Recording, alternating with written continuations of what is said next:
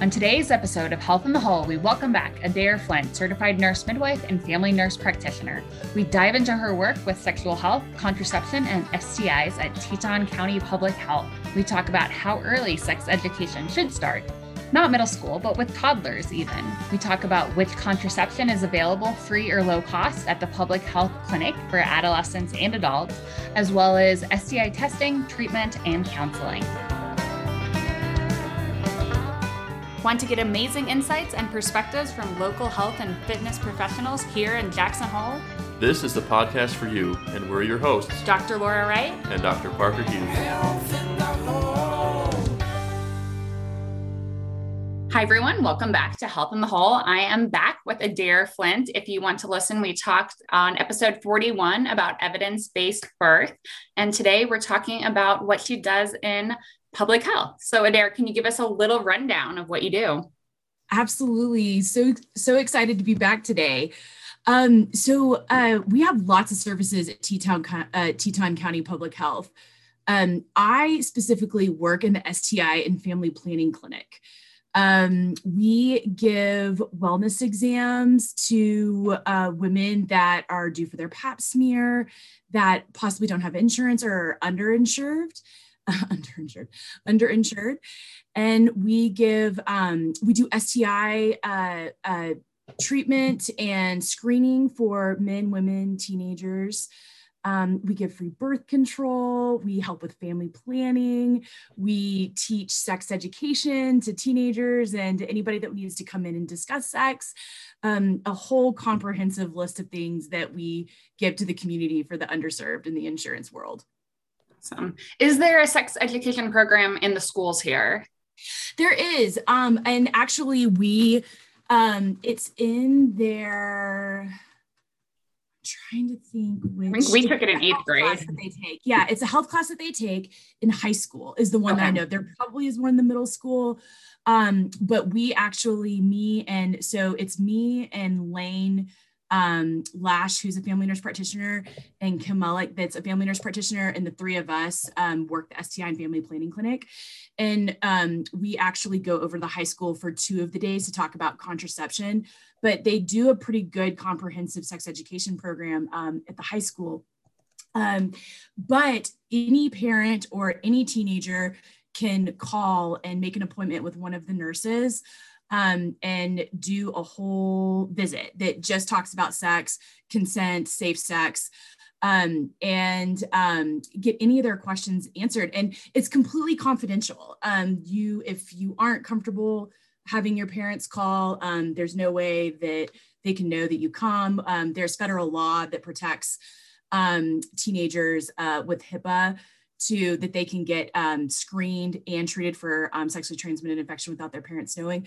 But we obviously um, really encourage teenagers to talk to their parents about sex. One thing that we do know is that um, teenagers that have sa- safer sex practices and wait longer, um, the studies show that they've got a very open relationship with their parents. There's lots of communication. There's lots of communication about sex. There's lots of sex positivity. And um, we know that they have better outcomes for teen pregnancy and sexually transmitted infection and all sorts of stuff. It Does it matter any age? You said teenagers, like women, yeah, yeah. I mean, I mean, women can menstruate at 10 or 12 and right, absolutely. So sex education actually starts um, way earlier than that. It actually starts in the toddler in the toddler years when you really teach them scientific anatomy body parts.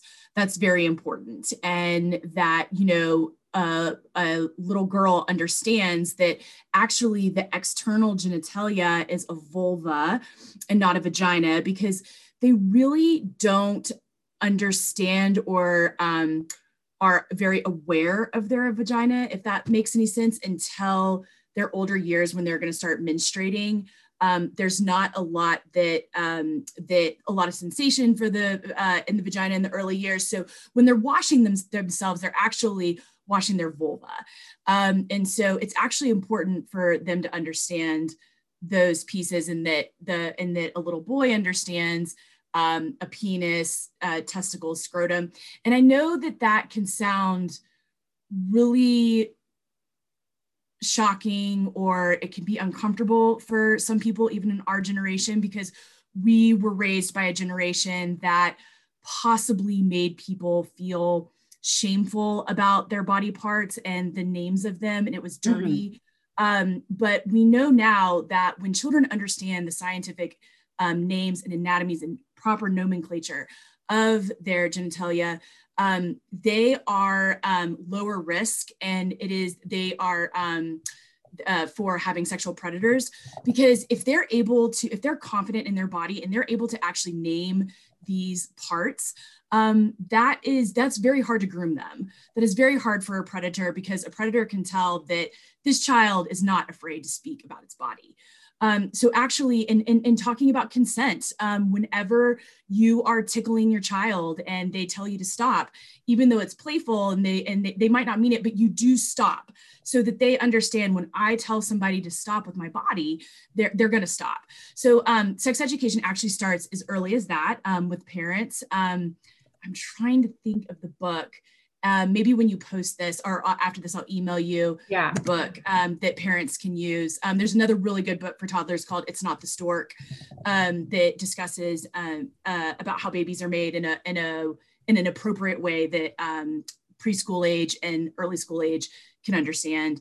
Um, so anyway, sex positivity and uh, comprehensive sex education starts in the toddler years, and then it moves forward through, you know, mainly talking about consent um, with bodies, um, and then getting into middle school before a child or a um, preteen first menstruates, them understanding their menstrual, then going on into high school where you are getting in a little bit more of um, the uh, drug use, sexual assault, and um, and safe sex, and the importance and how some of these some of these viruses you can have for the rest of your life. They won't they won't kill you, um, and we want to destigmatize things like herpes, for instance, but um, they are um, they are something you have to deal with for the rest of your life. Mm-hmm. Any other tips for toddlers? This is something that I haven't heard. These. yeah, when he um, crawl yet, but when he I, I, know it's it's so funny because I have these debates all the times, even with my friends. Um, that uh, it can be a little. Um, it can be, you know, it's really it's really common for toddlers to in the bath or um, for little kids to um, to play to play with their genitals because it feels good. And as a parent sometimes you're like i don't know what to do. Uh, do i turn around? Do i um, and I, I, wish i had a better answer answer for it than to kind of explore and sit with that discomfort and figure out what you want to say before it happens. Um, but just you know this fine line of not shaming, but also letting them know that, you know, that's something that you do in private.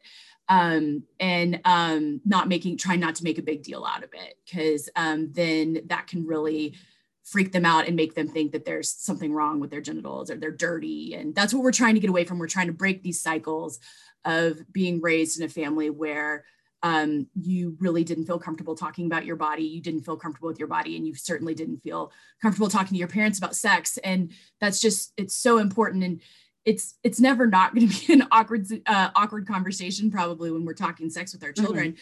But um, we do know that the more knowledge that they have before they get put into situations, the more confident that they're going to be and make the decisions that are right for your family.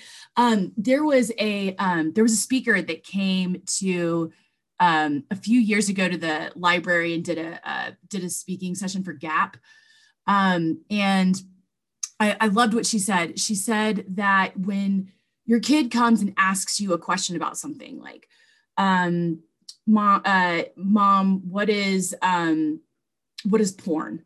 Porn is something that I make sure that I talk to all as, as a family nurse practitioner in my primary care practice at Women's Health and Family Care and at Teton County Public Health. I really, really start talking to kids it actually at the uh, fifth grade, sixth grade about porn, because the research shows that by the time a boy is, I believe, nine, it's it's fifth grade, um, that they have already seen their first pornography on somebody's phone um, in like a bus or somewhere in the school setting. So, um, so it's important that we are talking to our kids before they experience these um, these situations. And so, if you, if your if your child comes to you and says, "What is porn?" I I saw um, I saw some naked people doing things on a phone today. You're supposed to you're supposed to sit there and say um, what do you think it is? And then you listen to what they say and then you correct what they say. You put it into the correct perspective. And then you state your values after that of what your family values. And you know um, it can look something like uh, um, what do you think porn is well i think it's i think it's when there's naked people and um, they're doing really gross things to each other and it makes me uncomfortable or, or whatever it is that they say and you say um, you say, yeah, uh, pornography is something that's everywhere on the internet. That's why we put protective measures on the computer. Um, it's really important to understand that that is not what sex truly looks like. Um, that is not what women look like. It's depicting it in um, an inappropriate way.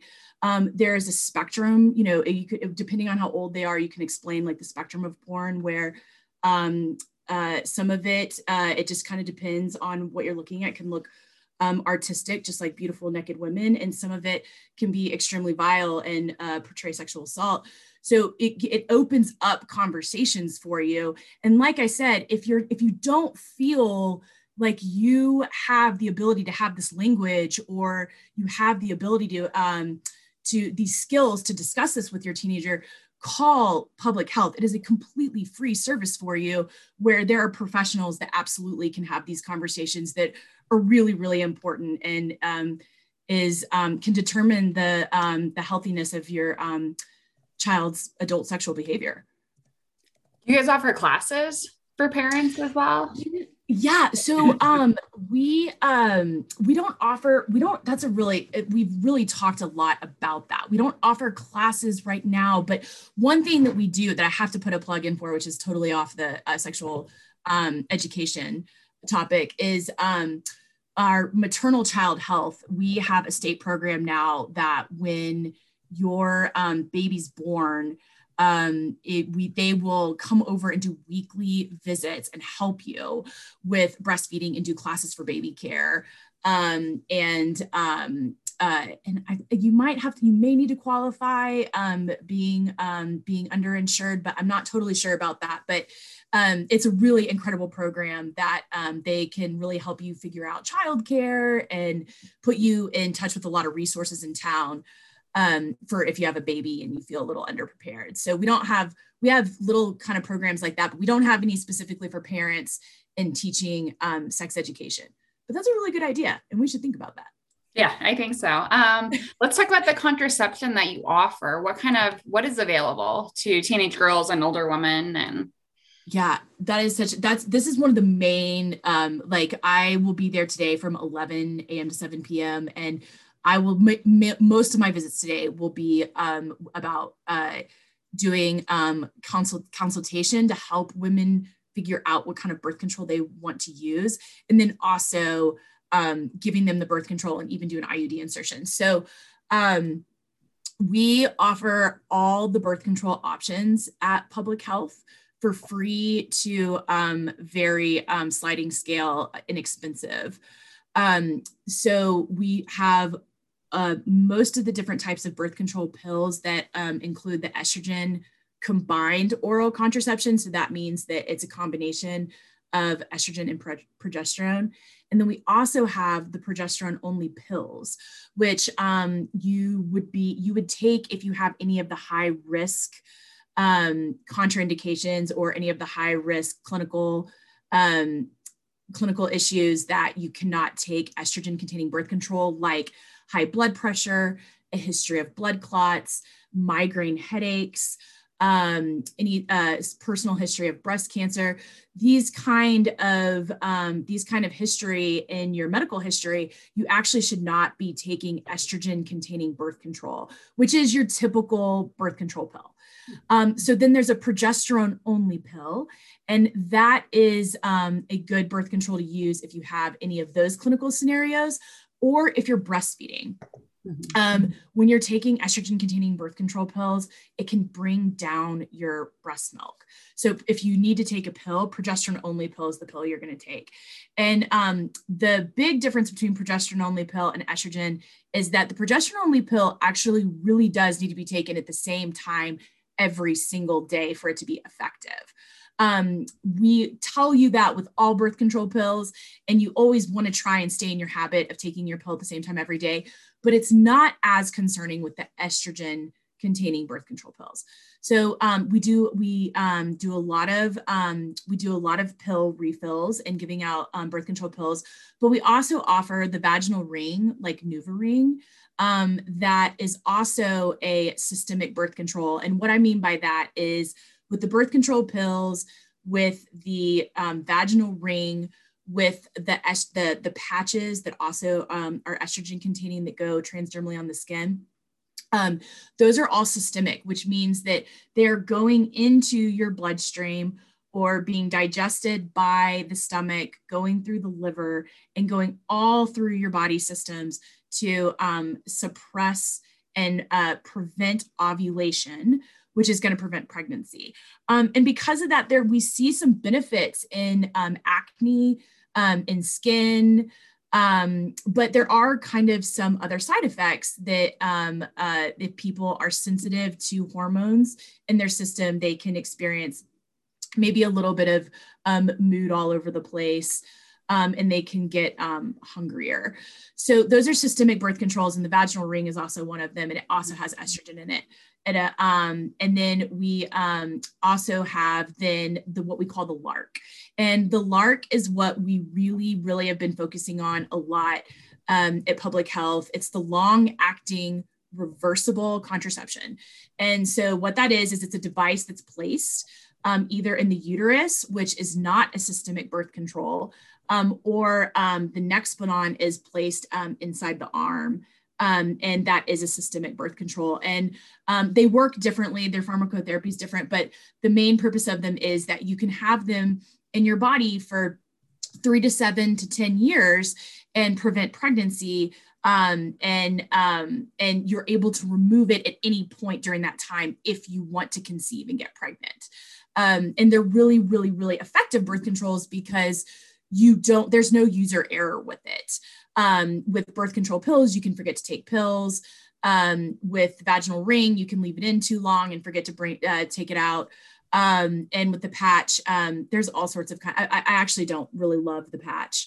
Um, and we actually we actually don't carry the patch at public health anymore. Um, and then there's also the Depo shot which is a three month shot and it's a progesterone based birth control so we have all the birth controls. Um, and for teenagers, it is completely free no matter what, whether you have insurance or not. It's completely confidential. Um, and for um, for adults, it is um, a lot of times free, especially for people that are uninsured and underinsured. Um, and um, or it's a sliding scale that makes it extremely affordable for that person. Um, and that includes our IUDs and Nexplanons, which are very expensive devices, but we have a grant and we get them for free. And um, we just ask for a $50 donation for the insertion of the device. Um, and if you can't pay that, we have a grant that pays for that too. So um, it's um, we are so fortunate in Teton County that we have the benefactors um, that do old, old, bills, and we have the grants that we do that we're able to afford um, our clients in this community free birth control and free access to health information and birth control and sexually transmitted infection services too. Are all of those options available for teenage girls? They can get an IUD and everything. Yes. Okay. I, you know, we really do a lot of um, counseling on the IUD with teenage girls. Um, it's a pretty, it can be a pretty intense procedure. Mm-hmm. And if you're a 15 year old, um, it's definitely a conversation that we have to have on if you're a good candidate for it. Um, there, uh, it's it's pretty rare to put an IUD in somebody that young, just because it can be a little traumatizing, especially if they're not letting their parents know about it. There's just so many so many aspects that we look at um, with an IUD um, because it is such an intense um, vaginal speculum exam. Um, but for uh, young teenage girls, even, yes, there are, um, we do a lot of assessment to make sure they're safe and that they're in a consensual relationship. There's no abuse going on, there's no human trafficking going on.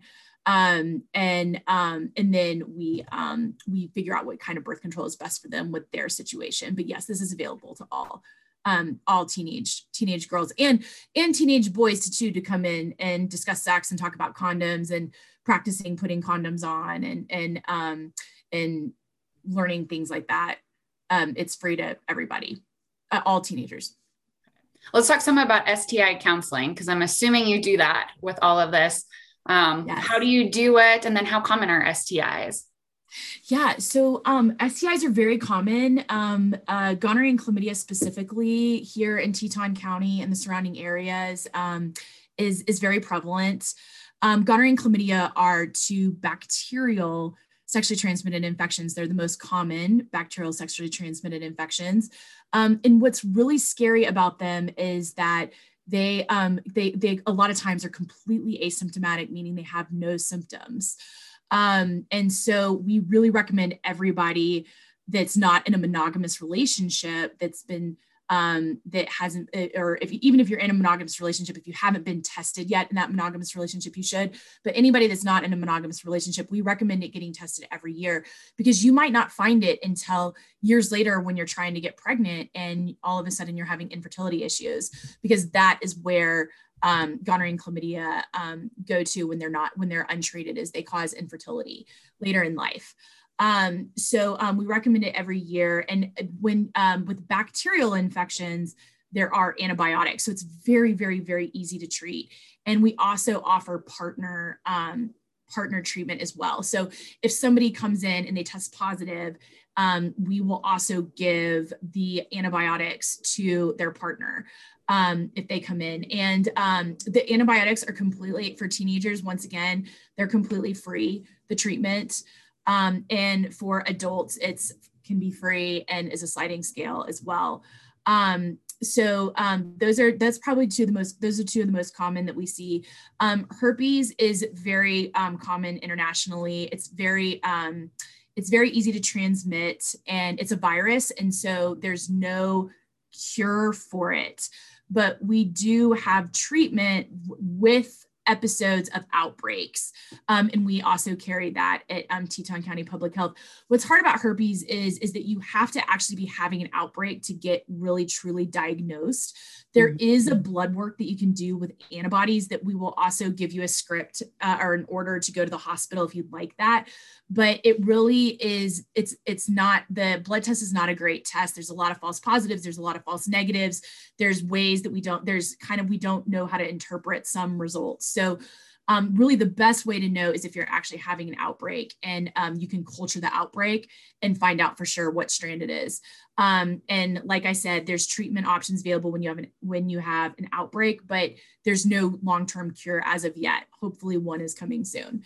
Um, and then we also um, provide rapid HIV testing. It takes about 15 minutes. It's a finger prick.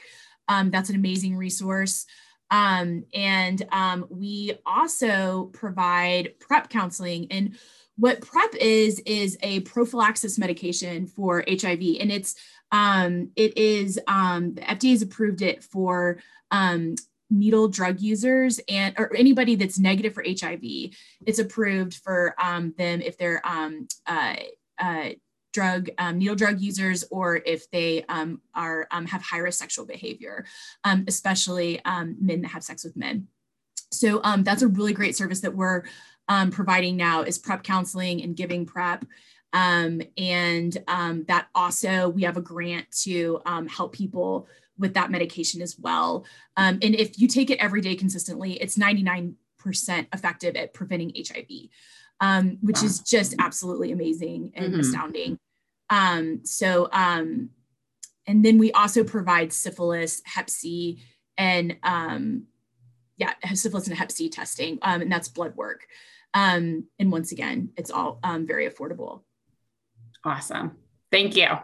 Anything else you want to add? I know you've got to get to work today. um, and then where people yeah. find you otherwise and yeah absolutely i mean um i will uh, you know what i will send you those recommendations for the books for um, sex education along the spectrum of um, being a parent. That'd be awesome. so that you can share those with people because mm-hmm. um, it is really important. And uh, we love talking about safe sex and consent at public health. And then public health, how do they find public health? So public health is um, if you go down Pearl Street uh, past town where Jackson Lumber is, it Pearl Street dead ends into public health. Um, and the phone number that you call um, and you um, use the prompt for um, the family planning clinic is um, 733 6401. And do you need an appointment or can you just walk in? So we um we usually it, in the evening clinic we we try to say it's a walk-in clinic but it's gotten so busy that you really need an appointment. You can walk in at any time and uh, if you're willing to wait a little bit. There's usually a nurse that is available to do sti testing and counseling but for you to see an, um, one of the um, nurse practitioners you need to have an appointment. And we see people that have any sort of sti symptoms that need to do um, uh, birth control counseling and for us to help figure out what kind of birth control they want. Um, and then obviously inserting any of the devices um, we see too. Um, so, um, so if you need, if you have something that you really need to speak to a um, nurse practitioner, you need to make an appointment, but you can do walk-in STI testing at any time with one of the nurses. Awesome. Beautiful. Thank you so much for this information. Yeah. I think this is super important to get out. Thanks so much for having me today. You're welcome. We'll see you again sometime. Please, anytime. Thanks for listening to Health in the Hole. If you liked it, please subscribe so you can hear more episodes. And remember, this podcast is not medical advice. Consult your health provider before doing anything drastic.